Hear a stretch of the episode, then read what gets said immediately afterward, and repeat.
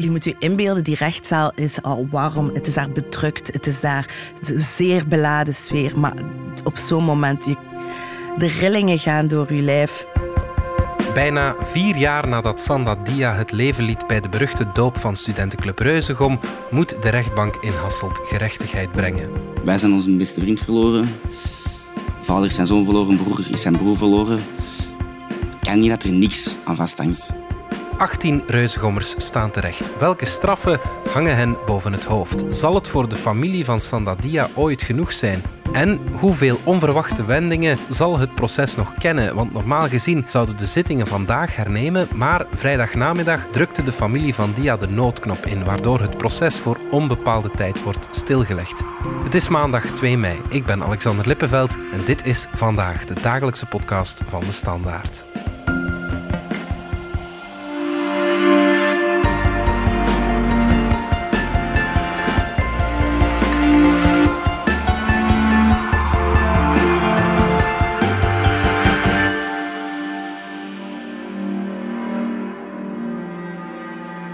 Voor we naar het proces rond Sandadia kijken, wil ik een oproep doen om dinsdag te luisteren naar onze debatpodcast Groot Gelijk. Marian Justaart nodigt collega's Josephine Dapa en Christophe Meesen uit. En ze gaan het hebben over de zin en onzin van studentendopen. Helene de Beukelaar van onze binnenlandredactie, jij volgt het proces voor onze krant. Het gaat hier om een heel emotionele zaak, de dood van een beloftevolle jonge student die vermeden had kunnen worden. Wat heeft jou het meest aangegrepen tijdens de eerste twee procesdagen? Het zijn beladen, emotionele en ook heel chaotische procesdagen, lange mhm. dagen. Mhm.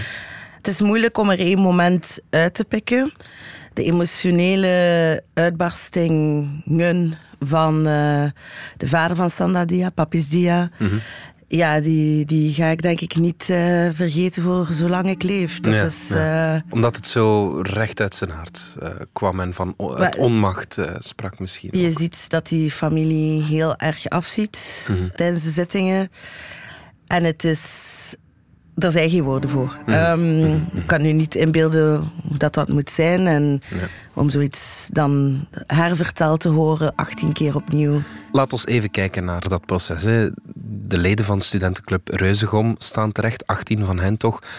Kan je even uitleggen wie dat juist zijn en waarom ze dan terecht staan? De studentenclub Reuzegom, is, die ondertussen is opgedoekt trouwens, mhm. die bestond uit 22 leden. 18 van hen waren aanwezig tijdens de tweedaagse doop, waarna Sanadia het leven zou laten mhm. in uh, eh, 2018.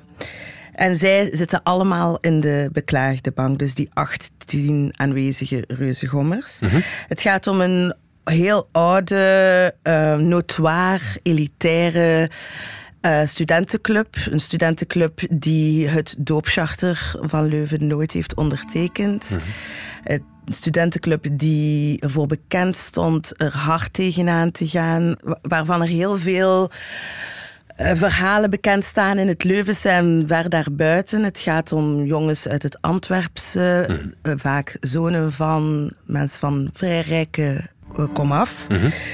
Het gaat om mensen die ten tijde van die doop 21 tot 19 jaar oud waren. Okay, ja die nu ja, drie jaar al een beetje rijper zijn geworden, maar het zijn nog steeds jonge mensen natuurlijk. Ja, ja, en uh, die 18 beklaagden staan terecht voor verschillende zaken. De voornaamste aanklacht is het opzettelijk toedienen van giftige of schadelijke stoffen met de dood tot gevolg voor Sandadia. Mm -hmm. En het toedienen van giftige stoffen met een arbeidsonbekwaamheid tot gevolg. Dat gaat dan over de twee andere schachten ah, die samen met Sandadia in die put in Vorselaar zaten. Mm -hmm. Ze worden ook beklaagd voor schuld verzuim, voor mensonterende behandeling en voor de inbreuken op de dierenwelzijnswet. Ja, oké. ja. De doodsoorzaak van Sandadia was een grote hoeveelheid zout, de dubbele uh, fatale dosis dus, um, in, zijn, uh, in zijn systeem. En die heeft hij eigenlijk binnengekregen door de notoire visproef. De visproef hield in, en die werd al jaren uitgevoerd in de, de doop van Reuzegom, hield in dat je een levende vis moest inslikken. En dan met de hulp van een vissaus, dat best een geurig middeltje is. Die terug zou uitbraken. Bij Sanda lukte dat niet. Mhm.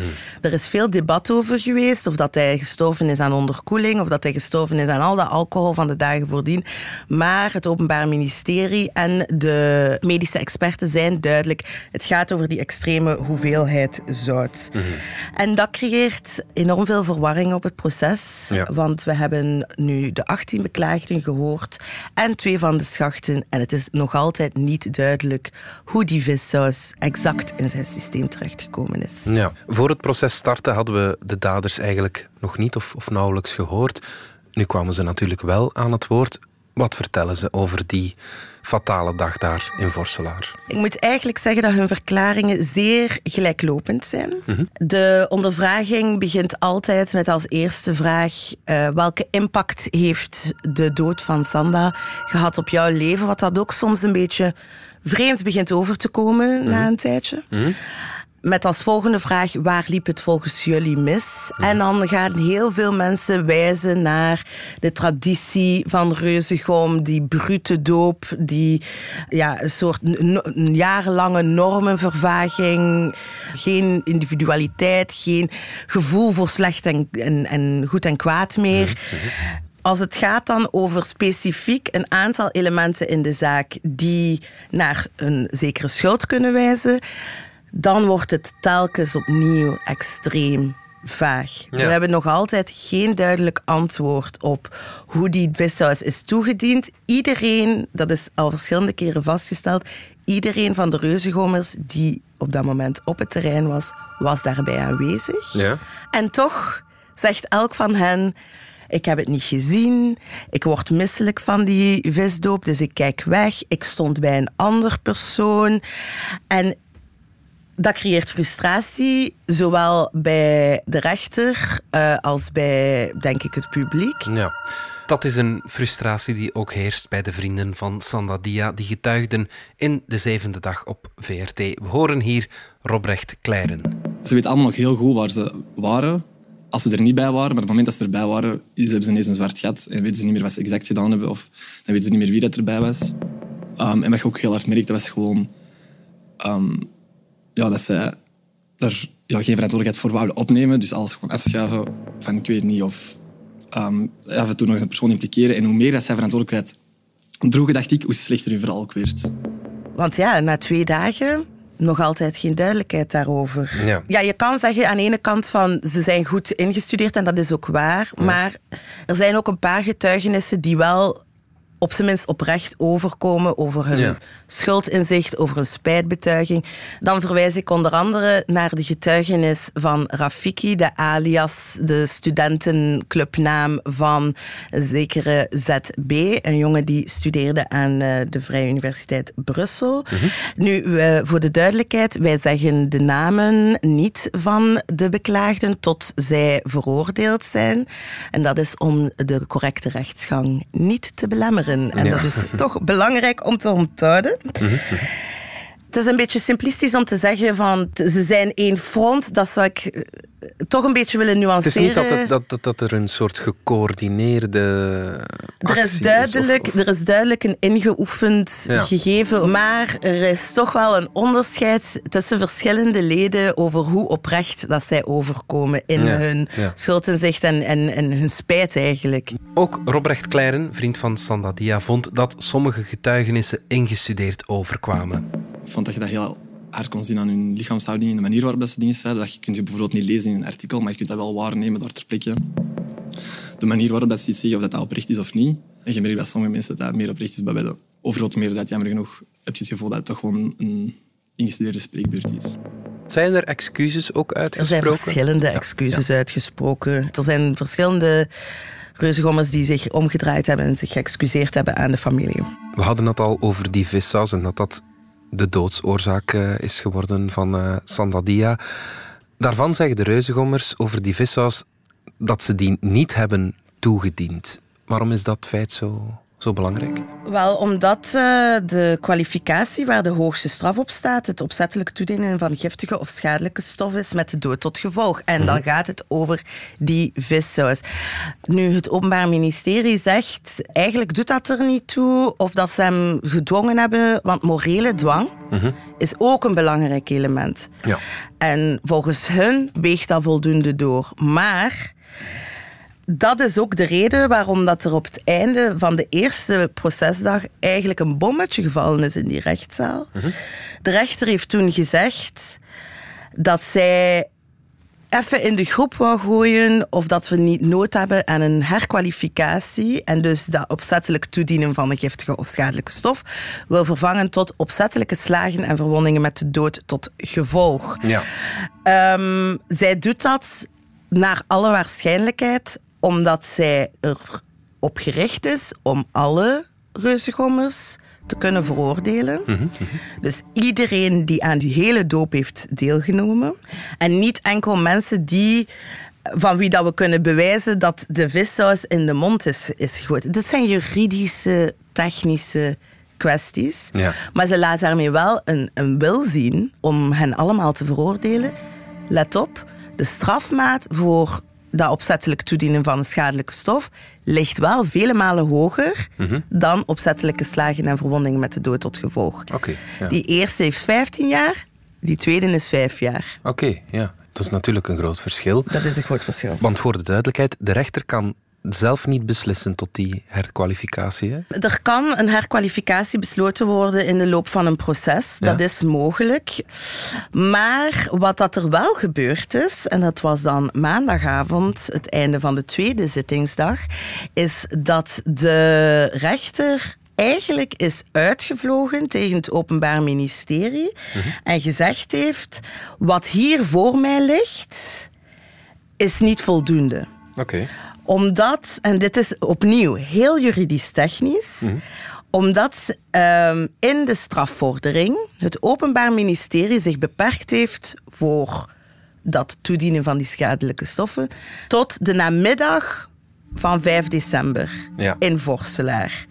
Maar om dat feit te bewijzen, om te bewijzen dat Sandadia er slecht aan toe was. Mhm. En ook om het gedrag van de reuzengommers en zo te bewijzen, soort die ontsporing wordt de rozenverkoop, de kantus, de afzuip, al die dingen die de dagen voordien zijn gebeurd, mhm. wel gebruikt. Ook zelfs gedrag van de jaren voordien. Oké, ja. En zij zegt eigenlijk, ik kan enkel oordelen voor de feiten, voor wat voor mij ligt, die namiddag. Mm het Openbaar Ministerie, ja, dat was ik moet zeggen, dat was een heel gespannen moment. Hè. Een rechter die zo de stem verheft naar een openbaar ministerie, dat gebeurt niet elke dag. Mhm, mhm. Het openbaar ministerie heeft de volgende dag teruggekomen en heeft gezegd, ja, dat doet er niet toe eigenlijk. Want uiteindelijk is het de overdosis vissaus waar dat hij aan gestorven is, is het de doop waar dat hij aan gestorven is, dat, dat, dat is in die 5 december, dat, dat valt daaronder.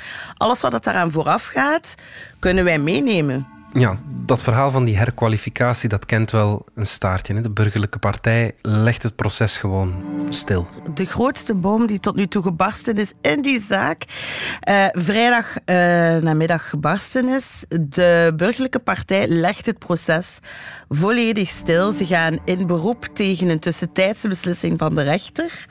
Uh, het heeft allemaal te maken met heel juridisch-technische zaken. Het gaat over incriminatieperiodes. Daar kan je allemaal meer over lezen uh, op onze website en in de krant. Maar uh, ja, het proces ligt volledig stil. en dat was dus op het verzoek van de burgerlijke partijen, omdat zij niet zien hoe het toch anders kan. Nu gaat dat moeten beslist worden door het Hof van Beroep in Antwerpen. En zoiets kost tijd. Dat kan tot een, paar, een aantal maanden weer duren. We hebben geen idee wanneer dat terug gaat beginnen. Nog een voorbeeld van die chaos, wat ook naar boven gekomen is tijdens het proces, is het verhaal van een professor die probeerde ingrijpen. Daar is heel veel onduidelijkheid over. Wie heeft met haar gesproken? Wie heeft gelogen? Ja, dus het gaat hier om dingen die gebeurd zijn de ochtend van de dag dat ze naar Vorselaar zijn vertrokken. Mhm. De drie schachten zaten op een parkeerterrein in uh, Leuven. En daar is toen een professor van de faculteit uh, geneeskunde gepasseerd. Mhm. En zij heeft hen aangesproken en zij heeft gevraagd om die jongens te mogen onderzoeken. Ze is weggegaan en ze is nog eens teruggekeerd van, om, om echt te zeggen: het, het klopt hier niet. Nu, die jongens hadden een gigantische kater. Ja.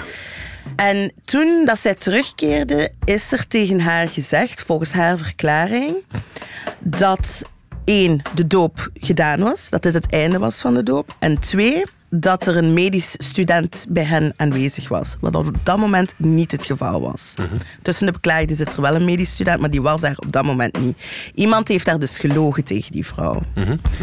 Het Openbaar Ministerie ziet dat als een aanwijzing van ja, dat ze de situatie niet serieus namen, maar ook dat iemand hen extern gewezen heeft op het, het loopt hier mis. En daarom is dat zo'n belangrijk deel van, eh, van het proces. Maar opnieuw, op dat punt, telkens worden de verklaringen enorm vaag. En niemand heeft het gezien en niemand weet wat er gezegd is en niemand kan bevestigen wie dat uiteindelijk gelogen zou hebben tegen die professor. Ja, oké. Hm. Er is ook heel veel gesproken over eh, racisme sinds het begin van deze zaak. Reuzegom is een witte club. Er was slechts één ander lid van Afrikaanse origine. Is dat ook een element in dit proces? Het is geen deel van de strafvordering, Mhm. maar het is nu al duidelijk dat eh, de burgerlijke partij daar een punt van gaat maken. Dat was ook een aandachtspunt tijdens de studentenprotesten. Neem initiatief. Geen racisme. Op onze geliefd. Tijdens een van de ondervragingen van iemand met de alias Kletsmajor is eh, de burgerlijke partij tussengekomen en heeft rechtop en recht aan de vraag gesteld: Bent u een racist? Dat was eigenlijk op basis van een video die ze hadden gevonden op zijn gsm, waar dat de reuzengommers het liedje aan het zingen waren. Handjes kappen, handjes kappen, de Congo is van ons. Een zeer bekend oud nummer van de, die kolonialisme verheerlijkt. Dat is al een aanwijzing dat ze er een punt van willen maken. Ook tijdens de ondervraging van de reuzegommer met de alias Rafiki, de enige andere eh, persoon van kleur van Afrikaanse origine, nog specifieker, in Reuzegom, ook een van de oudere leden, is daar expliciet de vraag gesteld, was er racisme in Reuzegom? Bent u anders behandeld? Is er sprake van een andere behandeling van Sandadia omwille van zijn huidskleur? Hij heeft dat ontkend.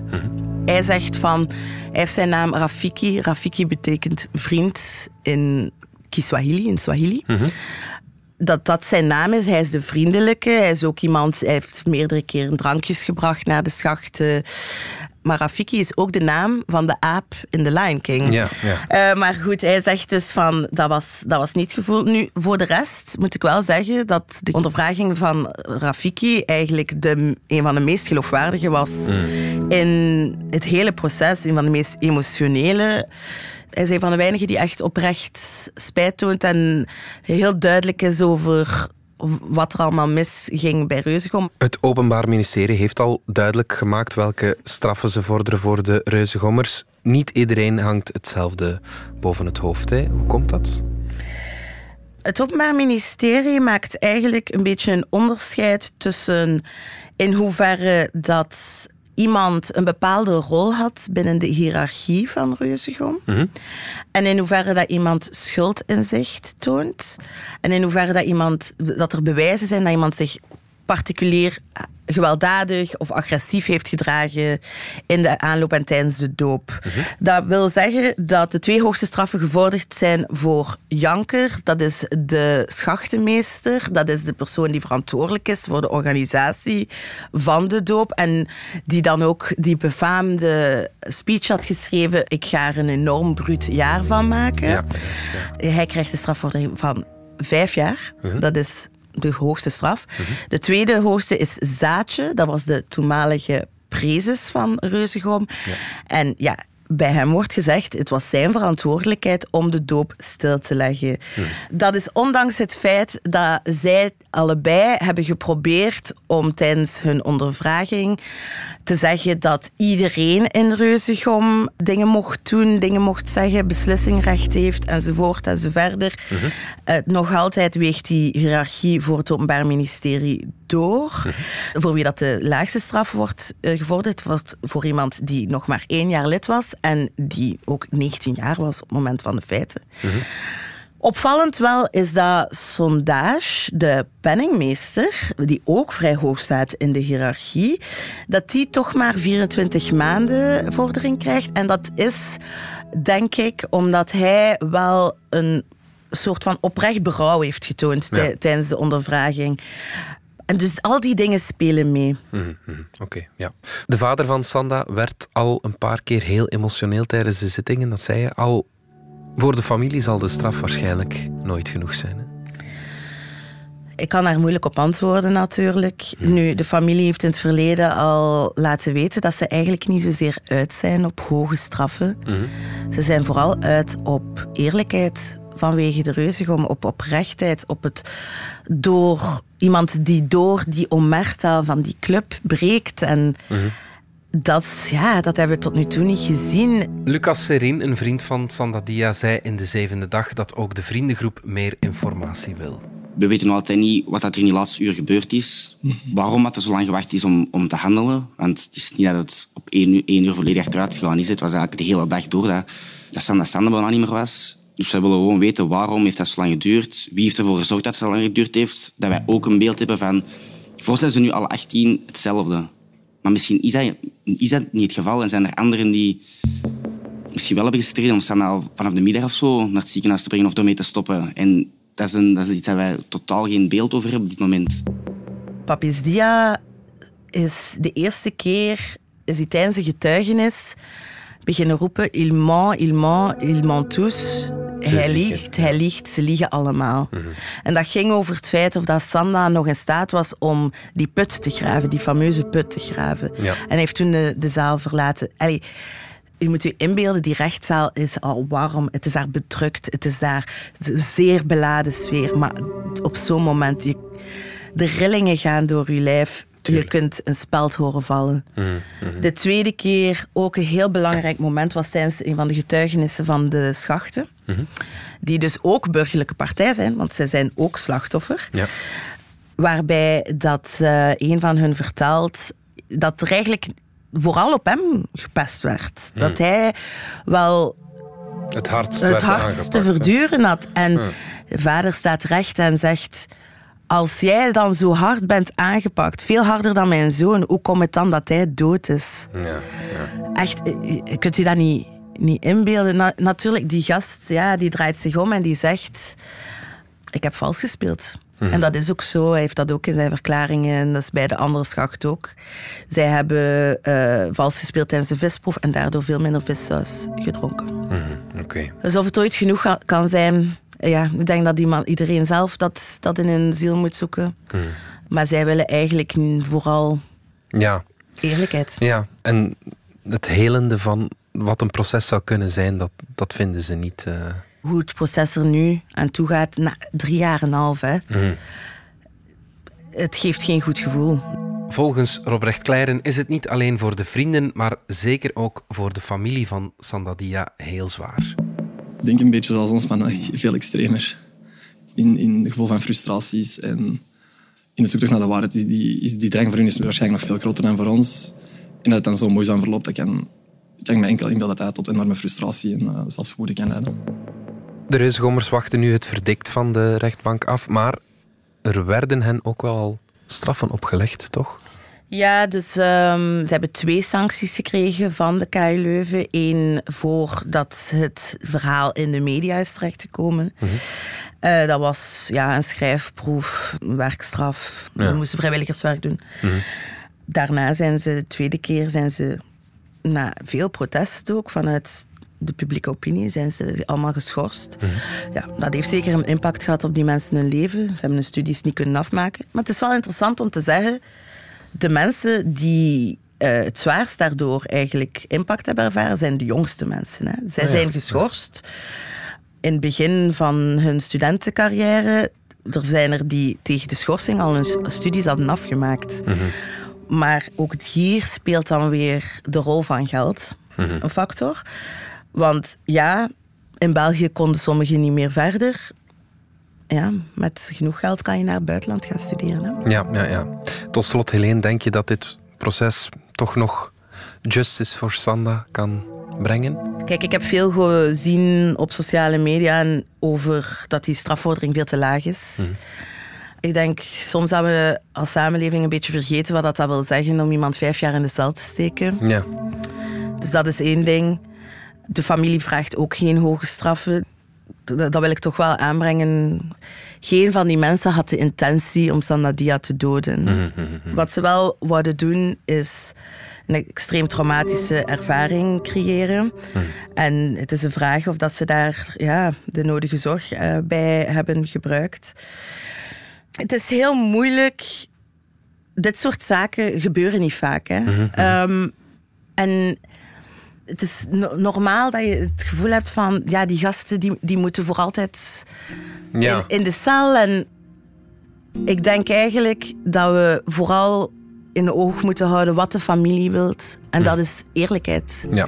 En dat is niet wat dat in dit juridisch proces brengt. Dat tot voor, vooralsnog niet. ja.